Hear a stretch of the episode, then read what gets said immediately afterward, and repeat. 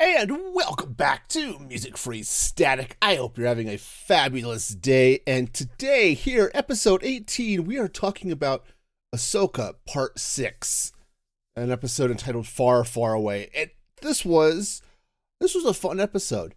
A little slower eh, than the than the, some of the last couple ones have been. Um, I think this one is one of those episodes where all the pieces are sort of moving into place, which is which is good. Um, we're, we're now ending up in the galaxy far, far away. so, yeah, it, it's gonna be it's gonna be exciting. In fact, the line gets dropped. Ahsoka and Huyang start the episode talking about Ahsoka's fears a little bit about um, Sabine, who chose to go with um, our our villains, and Huyang has some some interesting wisdom here, and I that you know Ahsoka's worried. Oh, she she willingly threw away the fate of our galaxy to save Ezra. Right, and right, she's concerned that hey, maybe this was a problem, and uh, that Sabine hadn't been prepared to be able to make a choice like that. And you know, maybe for her, that was the only choice she had. Those are, that's something I think Ahsoka has sort of overlooked, and that, and that may be in part because Ahsoka's been alone for a very long time. Right, the she left the Jedi Order before the end of the Clone Wars. Order 66 happens, she was on the run. And even after that, even when she touches base in Rebels and some other places, she's basically worked alone. And now she's got Huyang with her, but she's still basically working alone and following that Jedi precept of don't make attachments. And so I think Ahsoka is lacking in a little bit of that understanding of what it means to have family. And that's what tapped or Sabine tapped into when she decided to no, she is going to go find Ezra. But it's fun. It's, she she decides to do a quick subject change and asks Huyang to to retell one of the stories, one of the lessons that he taught. It's like early galactic history when he was at the temple, uh, the Jedi temple, and he starts it long time ago in a galaxy far, far away. It's say, yep, yep. You you, you said the thing, Star Wars. Good for you. Um, so that was fun. But there's lots of interesting little reveals and tidbits here as we actually enter the new galaxy with what's it Peridea I think is the name of the planet and you get um, Elsbeth Skoll, and Hottie they they land on this uh, this big tower Just Star Wars loves their their towers right there's towers for everything in Star Wars this one also happens to be a temple for Night Sisters. Now, for those of you who've never really heard of Night Sisters before, um, you really see them in the Clone Wars. After after the Clone Wars, the rise of the Empire, um, the Night Sisters were wiped out by the Empire. But the Night Sisters are a group of sort of force and magic using uh, women, really, that uh, that are from the planet Dathomir.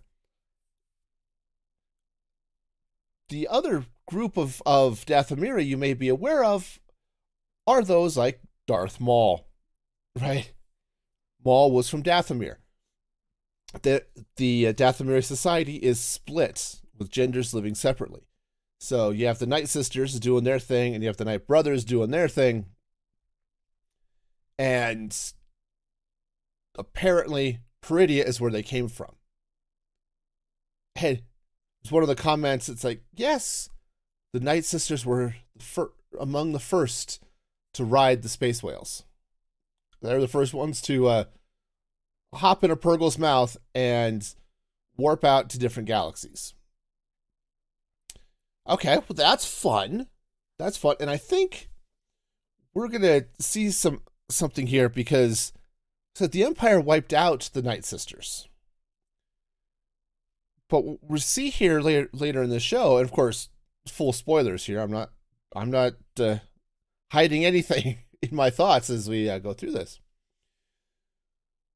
But you see these caskets being loaded onto uh, Elsbeth's shuttle to, or actually not a shuttle, onto the Star Destroyer to be taken back to the main Star Wars galaxy.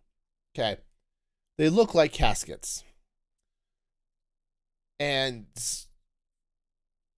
I my guess is these are caskets full of Night Sisters in suspended animation in some way or other. And that when they get to our galaxy, our galaxy, the main Star Wars galaxy, the Night Sisters will be released, and possibly some of the Night Brothers, and they'll repopulate Dathomir. Amongst other things, perhaps. I, I don't know. But that's so that's kind of fun. Another interesting tidbit Dave Filoni is really pulling from mythology for everybody in this series. The the three Night Sisters we run into basically have the names of the three fates from Greek mythology. And they talk a lot about the threads. the threads of life and the threads of destiny and all this fun stuff. So that was sort of amusing. There's also one of the cool things about um, when you run into the Night Sisters in the Clone Wars is you meet Mother Talzin, and she's sort of the head of the Night Sisters in or on Dathomir. But when she speaks, she gets this weird, she gets this weird double voice thing going on. And we get that same thing with the uh, head head mother, I think they call her, of the Night Sisters here. So they are really pulling all the animation stuff into Star Wars. And since I believe there's a there's a series that's under development. It's been announced, it's been cast. They I don't know if they've I don't think they've started shooting it yet, but it's supposed to take place in the High Republic. Acolyte, I think it's called.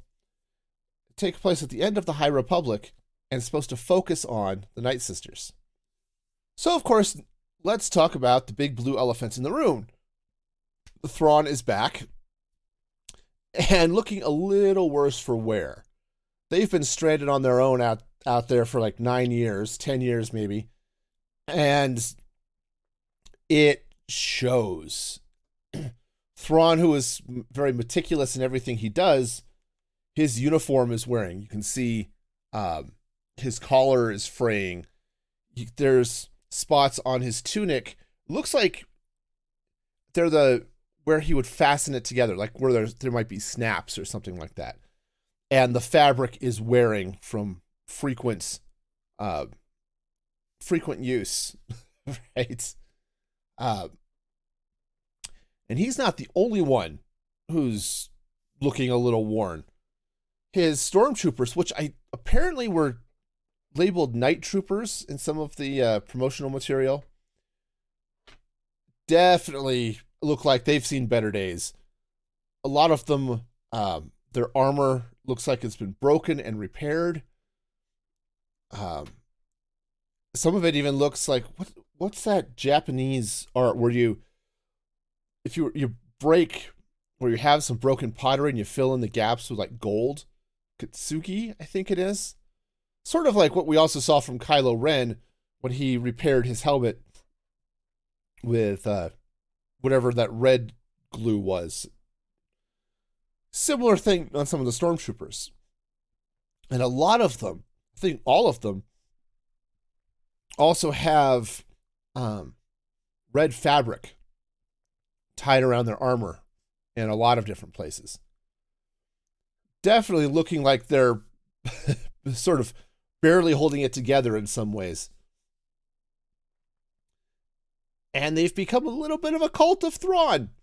They're definitely they were chanting his name when he came out. Which is uh yeah, definitely a little creepy. And the and Thrawn's Star Destroyer, the Chimera, is looking just as patched together as his troops. What's fun is you look at the, some of the damage on the Star Destroyer, and it looks like this. These are the places where the Purrgils wrapped their tentacles around it when they jetted off to this galaxy.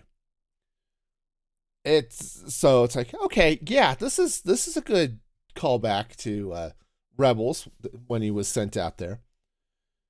But yeah, this the Star Destroyer has definitely seen better days. And Thrawn, Thrawn himself doesn't look menacing. Lars Mikkelsen does a great job portraying him. It's nothing about him or his portrayal. He walks up, he looks like a very sophisticated, oh yes, here is a person. But until he says something. And once he starts talking, you realize you don't want to mess with this dude. and like I think he's always has, he is using everyone and everything around him to for his own purposes. He's he talks about once again using the Night Sisters dark magic. Like he oh, he's been not afraid to use it before. Now they were apparently using it to call Morgan Elsbeth to come get Thrawn. Okay, that's fair. But he uses Sabine. He uses uh, Skoll and Hottie, uh, and is not afraid to throw them away as being useless to his cause.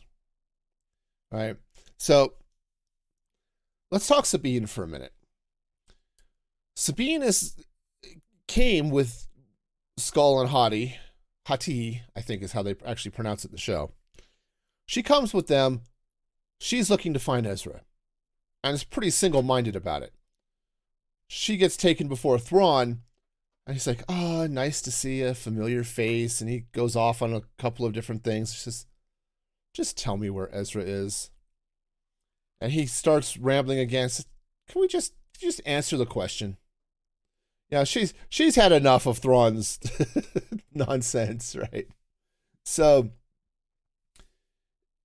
and he happily sends her on her way. Now, it's fun. She gets her armor back. She gets her, all of her weapons back, including Ezra's lightsaber. Um, she's given a, a mount, which they call it a howler in the show. She's basically riding a giant dog, and it's just cute as all heck. that that dog was was was cool. But he sends her off to find Ezra. Says, I I'm aware of your deal with Skoll. I fully intend to honor it. And Sabine's like, just like that. You've helped me, I'll help you. Well, what he's doing is he's sending off Sabine to find Ezra. And this is something he hasn't been able to do. So Sabine goes off to find Ezra, and Thrawn sends Skoll and Hati or Hati off to uh, follow her, Sabine, and then they'll be able to call in some reinforcements to uh, kill Ezra and and Sabine. Right? It's definitely one of those. I will give you what you want because you are going to give me exactly what I want. Right? There's if it didn't suit Thrawn's purposes for Sabine to go find Ezra, she wouldn't be going to find Ezra. but you sort of get the feeling that Thrawn does not want Ezra around at all for any reason, at any time, for anything. And uh, it's not surprising given that it was Ezra that stranded them there. So, Sabine goes off. She runs into trouble, of course. There are she's warned by um, Thrawn's uh, commander of his troops is Captain Enoch, who is a little weird. He's got a he's a stormtrooper, but his the face of his helmet was replaced by another face. And I didn't look at it closely enough to see did he replace it with a a version of Thrawn's face or did he just have a carving of somebody else's face? I I don't know. But Sabine runs into uh, some bandits, and it was really nice to see her looking competent as a fighter.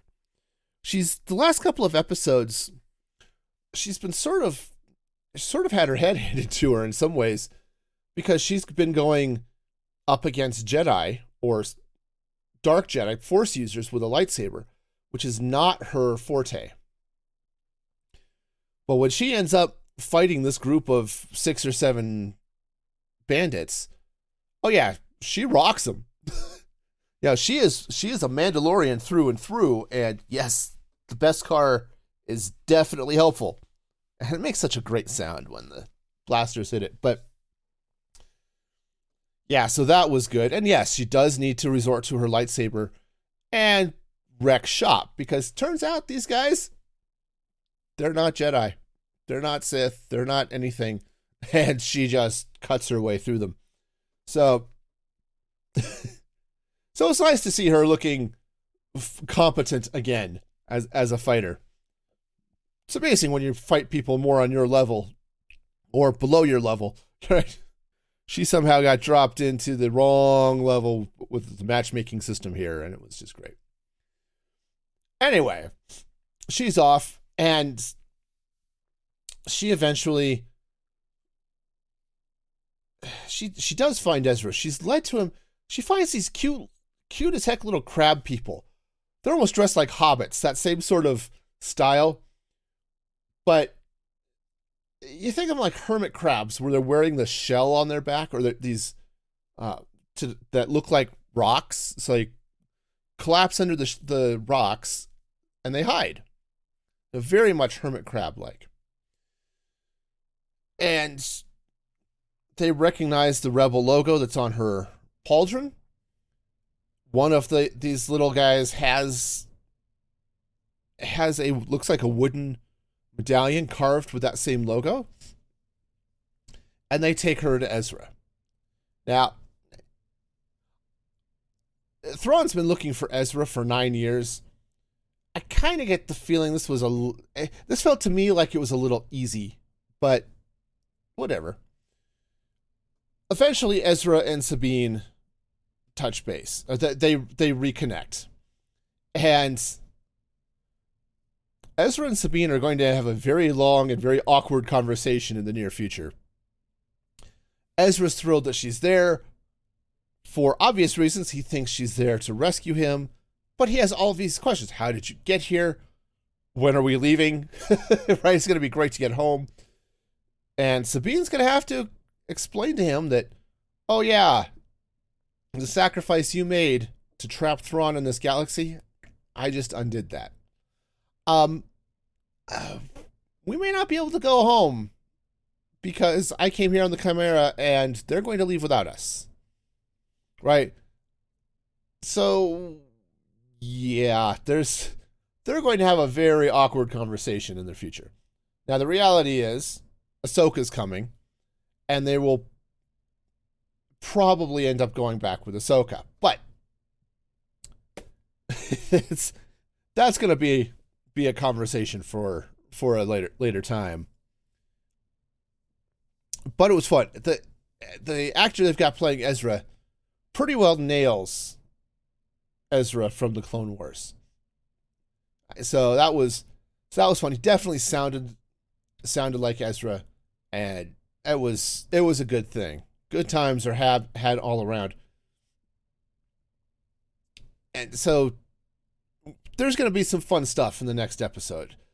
But there's one other thing I want to hit on, and that's Skoll and Hati. They are they're here on their own mission. They've been helping Morgan Elsbeth because it's helping them. They wanted to get here. Skoll wanted to get here for a different reason. He's looking for something. He's looking for power, right? He's talking about uh, the endless cycle of light and dark. He talks about the rise of the Jedi, the rise of the Empire, a cycle that is repeated over and over and over. And he wants to stop that cycle, replace it with his own thing. I talked about last week that Skoll is, falls very much into what I consider to be gray Jedi ter- territory. Because gray Jedi is such a stupid term. But he's he wants to use the dark side to destroy the light. Not like a Sith wants to. He wants to destroy it and remake it in his own image. Okay, this is why the concept of a gray Jedi is so stupid because dark and the light cannot coexist in that way. They are fundamentally at odds with each other. Skoll is searching for something from old stories, it says, and he hears something calling to him.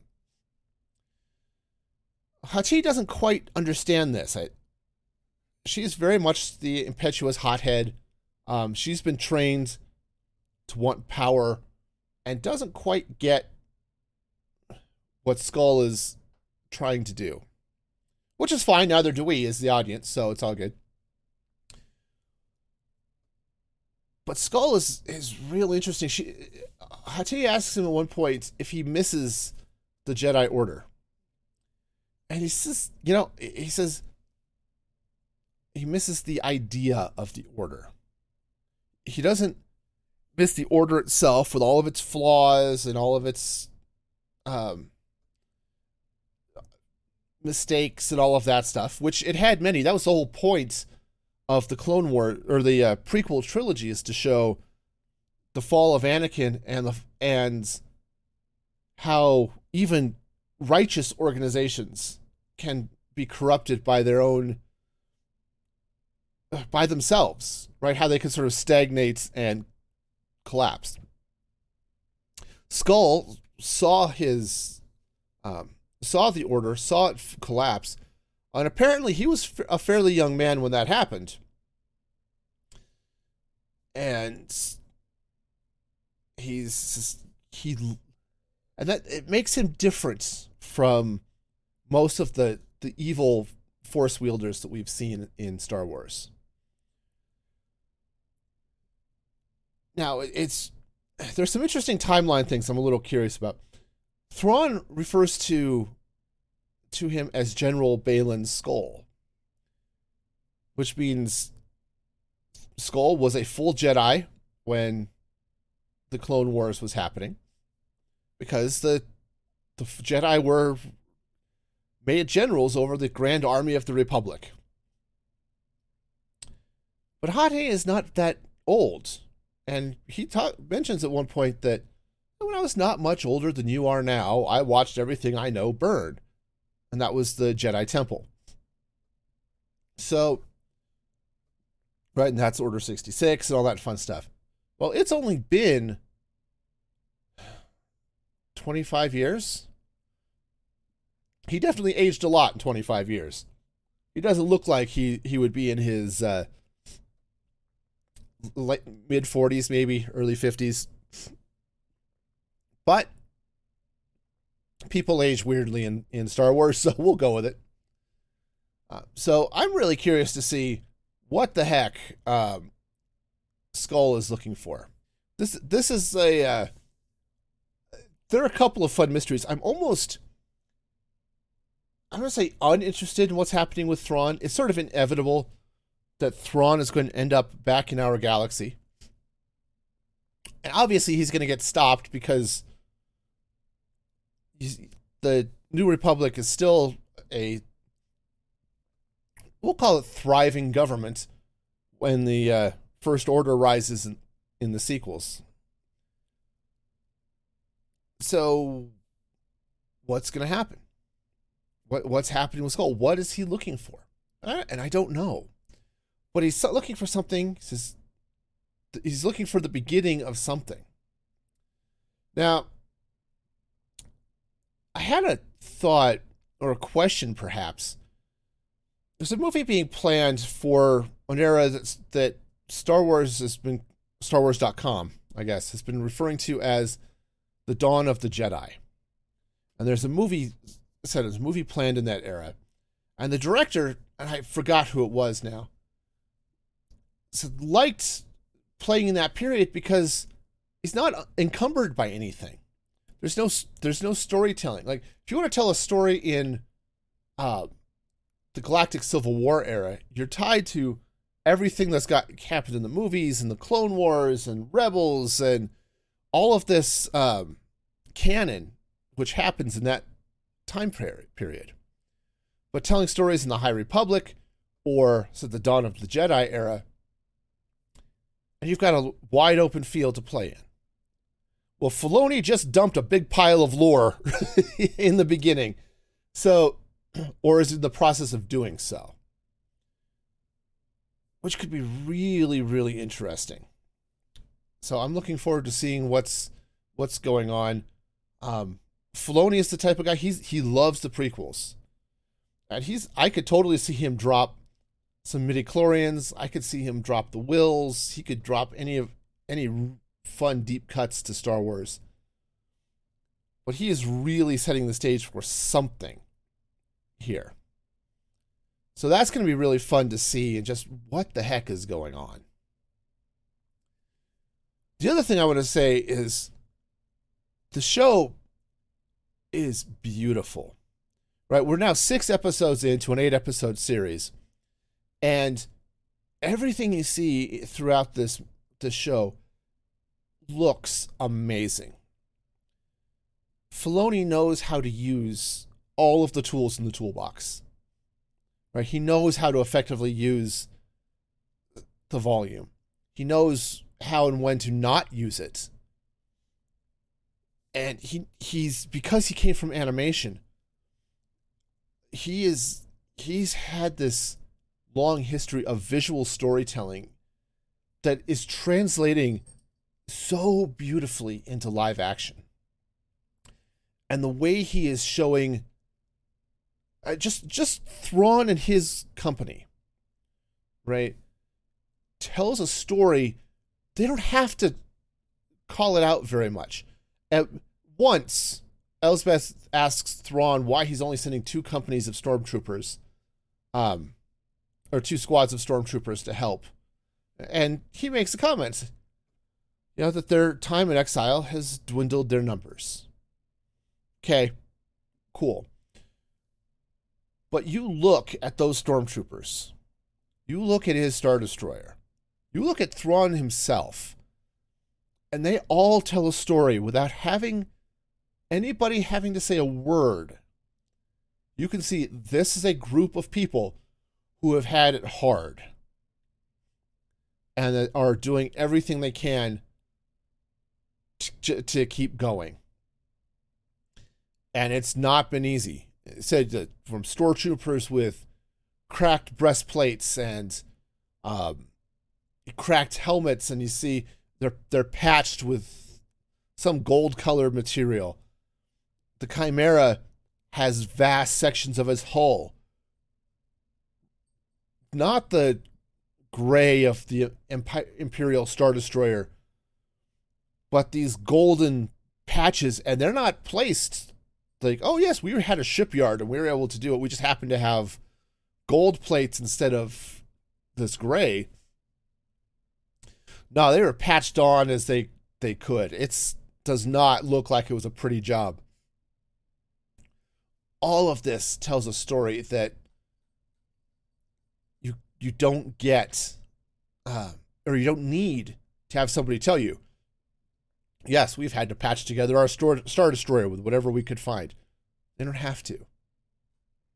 It doesn't have to tell you, yes, I had to patch together my, my stormtroopers with whatever I could find. No, just panning across those, that parade ground of, of stormtroopers or night troopers, I guess they've called them. And it's pretty epic. This is it is so beautiful to to see that you know when they're talking about Filoni doing a feature film here in the near future, I am really looking forward to that. So, but until then, we have two more episodes of Ahsoka to go, and uh, I think this is going to be fun. I'm looking forward to it. So, let me know what you think. Drop something in the comments. Join the Discord. We'll we can chat, talk Ahsoka all day, man. I'm I'm all down for that. And until next time, be excellent to each other. And this is Music Free Static signing off.